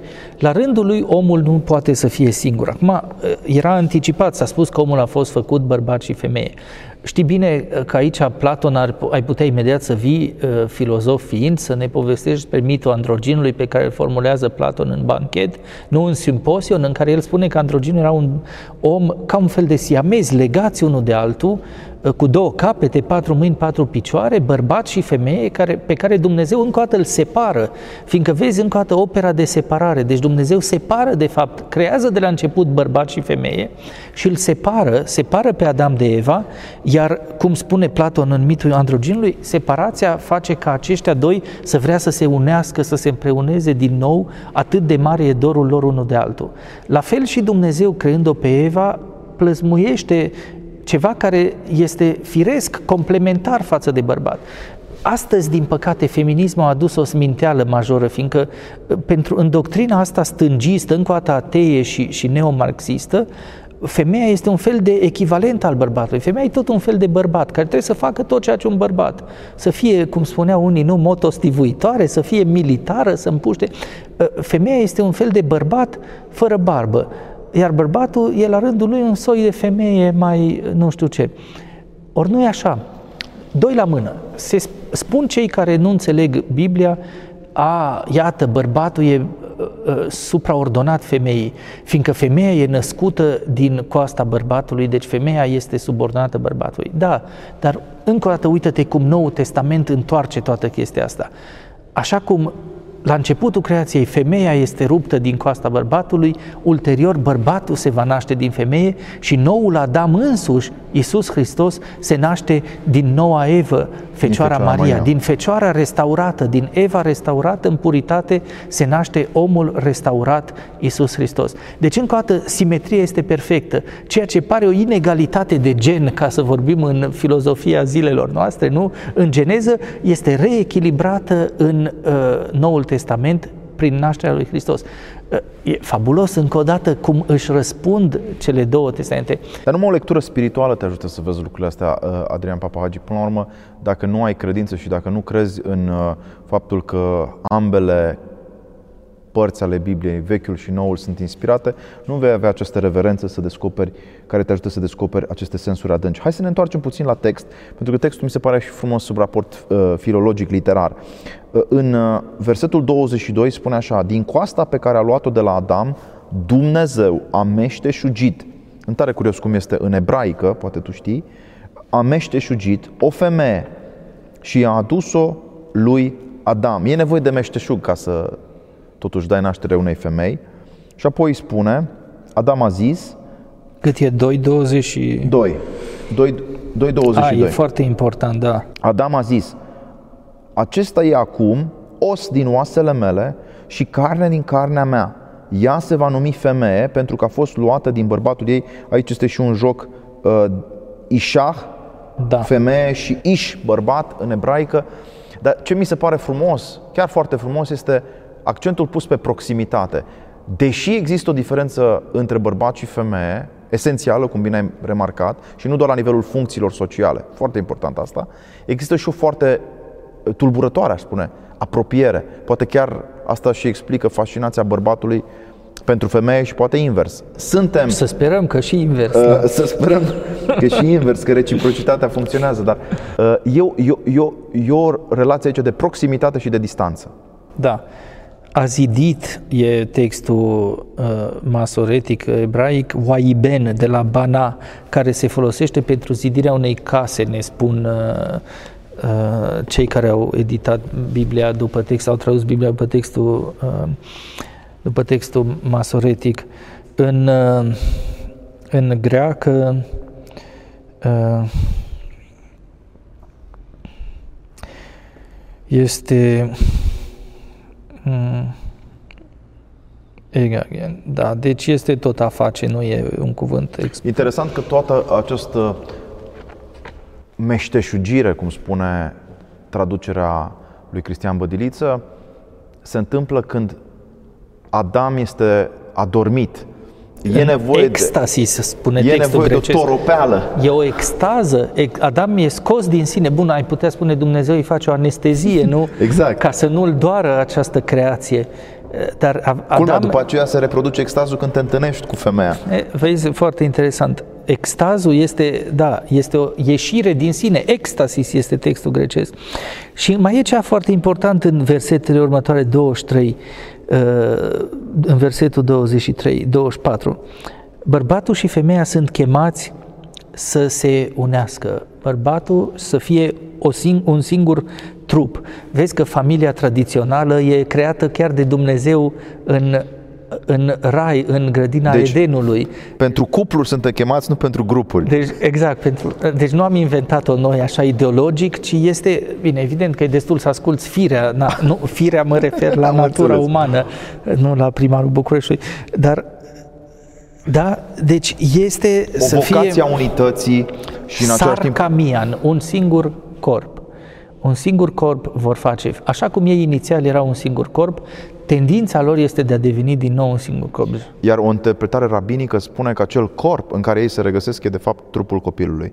Adică în copil se văd atributele tale, în Matei văd atributele tale și ale cristianei, în, în copilul meu, în Maria, este, sunt atributele da. mele și ale mamei copilului, deci sunt aceste uh, remarcabile complementarități care apoi rezonează și se amplifică într-o nouă făptură chemarea la viață, chemarea la unitatea într-un trup, într-un singur trup, este o chemare care astăzi se uită. Mi se pare că noi trăim într-un regim, uh, iartă-mă că spun direct, de ostilitate. Tot mai mult văd că cineva își propune să introducă diviziunea, ura chiar, între bărbați și femei. Da. Există ideologiile astea ale competiției da. care zugrumă conștiință. Da, fiindcă ideologiile astea sunt de fapt niște ideologii diabolice ale divizării. Spuneam că Dumnezeu separă, da, dar separarea lui Dumnezeu nu este vrajbă, nu este învrăjbire, nu este opoziție. Vezi, o, o observație importantă, Dumnezeu nu a eliminat întunericul la începutul lumii. Te-ai gândit la asta? Nu. Dumnezeu putea să zică să fie lumină tot timpul. A lăsat și întunericul acolo. A lăsat și elementele amenințătoare. Dumnezeu separă între bine și rău, separă, dar nu opune uh, uh, noaptea cu ziua, nu opune bărbatul cu femeia. Deci e o separație care e discernământ și e o învrăjbire care e total altcea. Uh, ideologiile modernității agresive, să zicem, sau, și regresive, neomarxiste, au nevoie de o schemă dualistă, fiindcă asta e încă ceva esențial care lipsește din geneză. Lipsește principiul răului, în, lipsește principiul gnostic, da? Nu avem aici Maniheism. maniheismul, nu-l avem aici, de pildă cum e în, în mitologia persană, Ormuz, Ahura Mazda și uh, Ahriman principiul haosului și Dumnezeul cel bun și Dumnezeul cel rău, demiurgul bun și demiurgul rău. Nu, e doar un singur Dumnezeu bun, răul este neorânduire, haos și uh, principiul acesta păgân până la urmă al opoziției nu există. Ori pentru marxiști ca ideologia lor să funcționeze, tu ai nevoie de două principii, unul rău și unul bun, exploatator și exploatat, clasă superioară, clasă inferioară, uh, colonizator și colonizat, uh, femeie și bărbat, minoritate, minoritate majoritate. majoritate. Și schema asta binară, care creează de fapt numai diviziuni în societate, chiar și unde ea nu există, chiar și unde există complementaritate și așa mai departe, uh, se autoreproduce și de aia oamenii nu sunt întotdeauna în stare să o recunoască, dar noi tâlcuim lucrurile acestea și ca oamenii să vadă că de fapt feminismul e o formă de neomarxism care în loc să respecte complementaritatea pe care o găsim între bărbat și femeie atât de frumos în geneză, creează o vrajbă inexistentă și inutilă, astfel încât bărbatul este proiectat politic ca un fel de forță asupritoare, iar femeia tot politic ca un fel de forță asuprită, ceea ce uh, firește că au existat momente rușinoase în istorie și tratamente foarte rele ale femeii, dar dar esențialmente, și... esențialmente au existat majoritatea bărbaților și-au protejat mamele, și-au respectat mamele, și-au protejat fiicele și soțiile, s-au murit să pe moară de pentru ele. A face din toți bărbații un soi de monștri violatori este un lucru absolut respingător.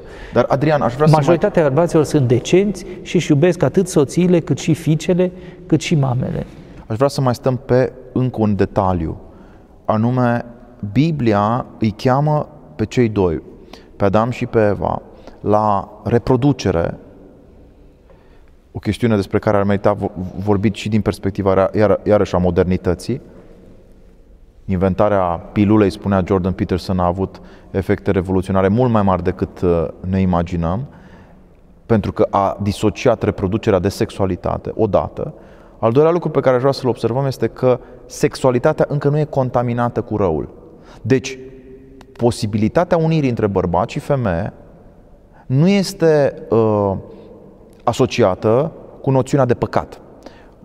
Bărbatul și femeia se pot întâlni, sunt binecuvântați în această întâlnire, sunt chemați să fie un trup și încă sexualitatea nu înseamnă neapărat o seducție perversă sau o uh, abatere de la poruncă.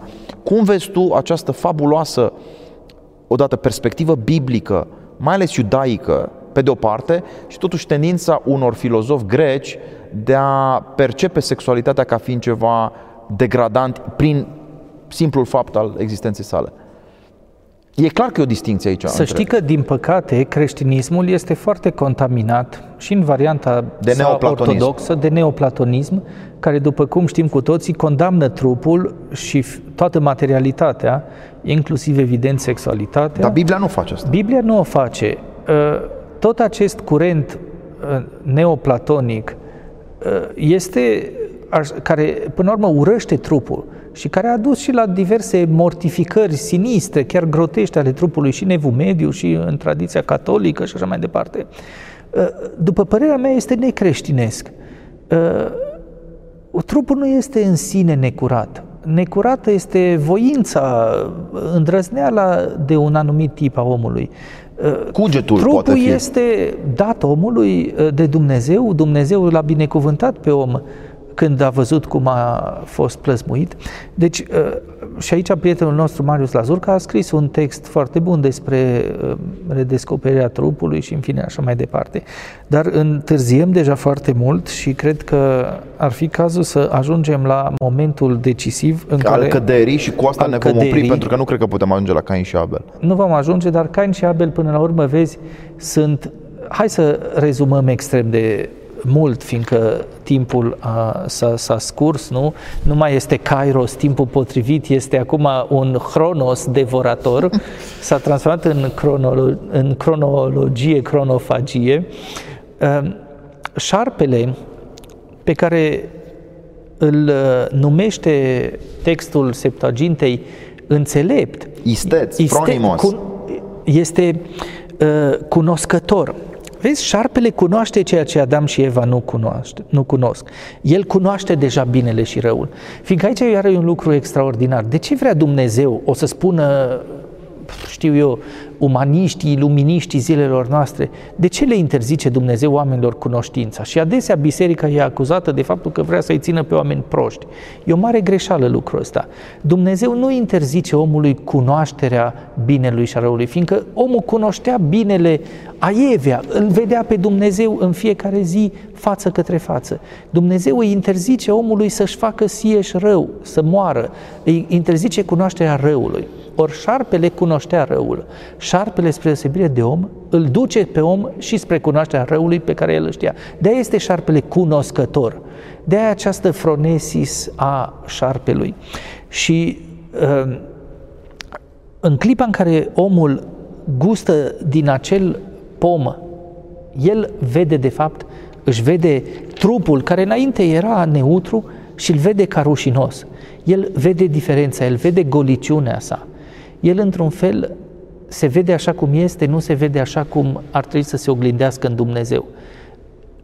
Rupt de Dumnezeu, el vede maimuța, ca să spun așa. Uh-huh. Maimuța goală, nu? Cum au spus uh, unii uh, atei. Uh, bonobou, da? El vede maimuțoiul și își face imediat niște, uh, niște un șorț își face niște straie, niște șorțuri, șorțuri, perizoma, chiloți ar fi azi. Își face pur și simplu uh, un șorțuleț. După aia le va face Dumnezeu straie oamenilor. Și aici intervine Dumnezeu care întreabă, Adam, unde ești? Evident că Dumnezeu știa unde e Adam și știa și ce făcuse. Dar Dumnezeu, vezi cât e de gentleman, nu vine și spune, a, te-am Ce prins, făcut? Adam, ca un polițist, ca un jandarm. Îl întreabă întâi. Sau ca un procuror, dacă am permit să dau. Mă rog, îl întreabă, ce ai făcut, Adam? Unde ești în primul rând? Că el s-a ascuns de rușine. Și după aia, ce ai făcut? Și ce zice Adam primul lucru? Femeia m-a pus. Dă vina pe altcineva. Și după aia Dumnezeu întreabă pe Eva, ce ai făcut? Zice, șarpele m-a pus și ea dă vina. Tipica chestia omului de a căuta scuze. În da? afară, bineînțeles. În afară, de a, de a nu își asuma propria responsabilitate. E adevărat, șarpele fusese în ultima instanță și de aia Dumnezeu nu îl blestemă pe Adam și Eva, ci doar șarpele este blestemat. Da? Blestemat vei fi și așa mai departe cunoaștem ce urmează. Există o exegeză spirituală, o găsim la Sfinții Părinți, o găsim în Filocalii, e vorba despre cugetul uh, șarpelui. Tu stai de vorbă cu gândul cel rău și când deja consimți, când ai deja, deja consimțit să stai de vorbă cu acel gând, ești copărtaș la fapta ulterioară Uh, sigur că sugestia, seduc, seducția vine din, din partea unui agent exterior, dar tu adesea ești, repet, uh, complice. Și această complicitate este, este problematică. Și să nu uităm, dacă tot e să citim Vechiul Testament în oglindă cu cel nou, că și Hristos va fi ispitit în deșert, adică iarăși în acel deșert inițial despre care vorbește textul mazoretic, uh-huh. în tohu abohu, în spațiul neorânduirii, în spațiul unde nu există rost și lege și ordine cuvântul și tocmeală. Vine cuvântul vine și încă o dată, cuvântul vine încă o dată creator în deșert, exact. ca la începutul genezei, și șarpele vine încă o dată acolo, diavolul, și îl ispitește, dar de data asta al doilea Adam nu mai poate fi ispitit. El este restaurat și prin faptul că nu răspunde ispitei. E fabulos. Iar dacă e să ducem până la capăt cu Cain și Abel, oamenii, Adam și Eva, îl nasc întâi pe Cain și după aia pe Abel. Cain este întâiul născut, nu Abel. Abel se traduce în greacă spirit, duh, el, cu alte cuvinte, este efemer. Abel e doar o jertfă. Cain este primul. Din Abel nu se va mai naște nimeni. El spița lui se termină acolo în... Păstorul. În Abel, păstorul, este ca și Hristos, păstorul de oameni. El aduce un prinos lui Dumnezeu și Dumnezeu îl voiește. Cain este agricultorul și el aduce un prinos. Se pare că ar exista o mică diferență între doron și uh, dar și uh, jertfă. Se pare că Abel a adus mai degrabă un jertfă și Cain doar un dar, dar aici nu, textul nu confirmă. E clar că dacă, stai puțin să, să ne gândim, dacă totuși Abel a fost păstor, el a dus o oaie, a dus... Da, grăsimea, partea grăsimea. cea mai bună. Uh, el și-a gândit foarte bine darul, a drămuit. Jertfa lui a fost bine primită. Și, și Dumnezeu o primește. Și te-ai putea întreba iarăși, Dumnezeu e nedrept, de ce Sau primește? Arbitrar, da. De ce primește? Fiindcă așa este și Harul. Harul merge unde vrea El. Tu nu-i poți cere lui Dumnezeu să prefere X sau Y. Și asta e iară o problemă teologică imensă în care nu o să intrăm. Harul suflă unde vrea el. Dar știi că Dumnezeu, Dumnezeu- l-a bine plăcut pe Abel și n-a vrut să primească jertfa lui Cain. Dar dacă Cain aștepta, i-a spus, vino și mai vino cu altă jertfă și poate o să-mi placă. Cain n-a avut răbdare, cum spuneai tu la început. Și din acea nerăbdare Din precipitare. din precipitare a venit invidia, din invidie ura și din ură crima. Crima. crima. Și din crimă a devenit până la urmă uh, a devenit de nesalvat. Uh, Și totuși Dumnezeu îl marchează în frunte nu pentru a-l uh, expune oprobiului, ci tocmai pentru a nu fi ucis. Deci nici chiar criminalul, protocriminalul Cain nu trebuie să fie ucis. Și față de el Dumnezeu are îndurare, așa cum a avut față de Adam și Eva și așa cum are față de noi toți, trimițându-l pe Fiul Său, Logosul, să ne restaureze. Pe noul Adam, pe noul Abel, pe noul om și Dumnezeu, pe Logosul care până la urmă reface totul așa cum trebuia să fie în perfecțiunea inițială din paradis și restaurează paradisul, nu aici pe pământ, ci în ceruri, în cetatea lui Dumnezeu. Uite că deja sună ca o concluzie. E deja o concluzie pe nota asta atât de, atât de pozitivă. Aș vrea să încheiem.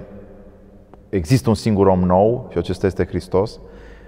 Înnoirea minții noastre se produce în El și, într-adevăr, povestea dramatică odată a facerii omului și apoi a căderii lui uh, are un ecou fabulos, așa cum bine ai subliniat în acest dialog teologic la Cluj, are un ecou fabulos în întruparea Fiului care răstignindu-se pentru noi, oamenii și pentru a noastră mântuire, înghite chiar și moartea ca să ne dăruiască apoi darul vieții care e cel mai uh, important dar pierdut de noi prin neascultare. Adrian Papagi a fost o fabuloasă întâlnire aici la Cluj, îți mulțumesc. N-am citit decât primele trei capitole, uh, patru de fapt, capitole din Cartea Genezei. Eu îți propun să continuăm uh, și data viitoare să discutăm uh, poate alte cărți veterotestamentare. Avem sigur uh, Cartea Geneze care continuă cu, cu foarte multe povești uh, remarcabile despre Noe, bunoare am putea să vorbim despre ce înseamnă o corabie salvatoare într-o civilizație a morții. Uh, am putea să vorbim despre mai târziu despre chemarea lui Avram, despre principiul elecțiunii, aș vrea să vorbim despre arbitrariu în sensul pozitiv, uh, alegerii lui Dumnezeu, care, iată, uh, cum bine sublineai, a ales un popor de păstori. Evrei erau un, un popor marginal, de păstori, nu erau niște ctitori precum uh, egiptenii de uh, clădiri impresionante, cum erau uh, piramidele odinioare, și acest uh, Dumnezeu face asta pentru ca mai târziu să dea această, uh, această elecțiune tuturor neamurilor în Hristos. Aș vrea să vorbim de asemenea despre alte cărți ale Vechiului Testament, cartea lui Iov, la un moment dat, și bineînțeles, uh, când ne îngăduie Dumnezeu să ne revedem și să citim și din Noul uh, Testament, să citim, de ce nu, Evanghelia după Ioan, să citim câteva epistole pauline. Ce părere ai? Facem asta? De ce nu? Cred că asta este, de fapt, uh, lucrul cel mai, cel mai important, să ne întoarcem la izvor, să ne întoarcem la obârșia culturii europene, care este Biblia, ca să-l parafrazez pe Whitehead, care spunea că în filozofie totul este o notă de subsol la Platon, cred că în cultura europeană totul e o notă de subsol la Biblie. De aici, de la Cluj, ne luăm rămas bun și vă mulțumim pentru atenție. Pe curând. La revedere! La revedere!